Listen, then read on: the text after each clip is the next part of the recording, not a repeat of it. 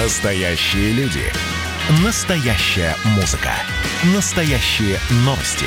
Радио «Комсомольская правда». Радио про настоящее. Под капотом. Лайфхаки от компании «Супротек». С вами Кирилл Манжула. Здравия желаю.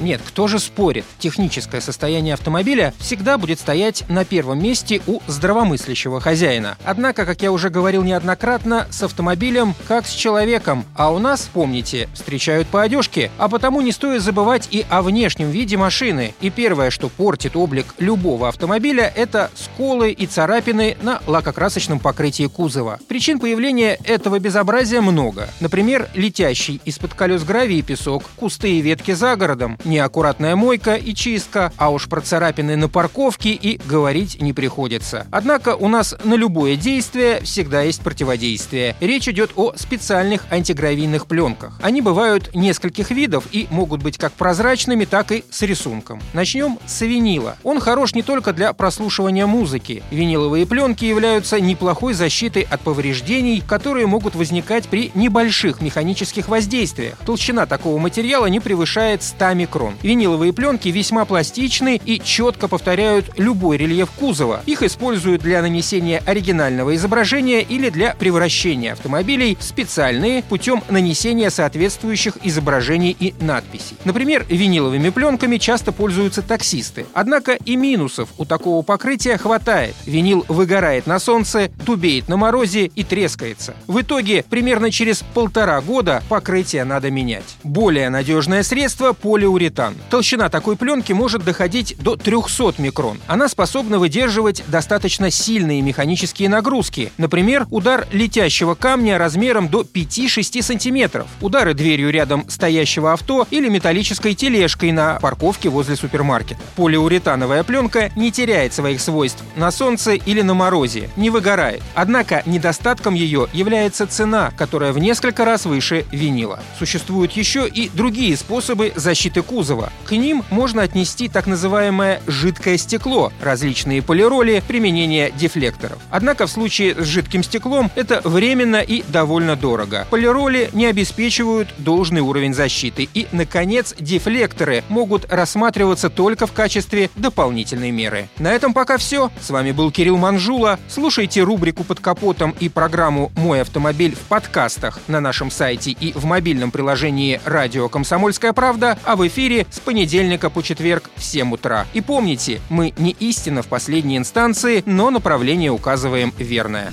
Спонсор программы ООО «НПТК Супротек». Под капотом. Лайфхаки от компании «Супротек».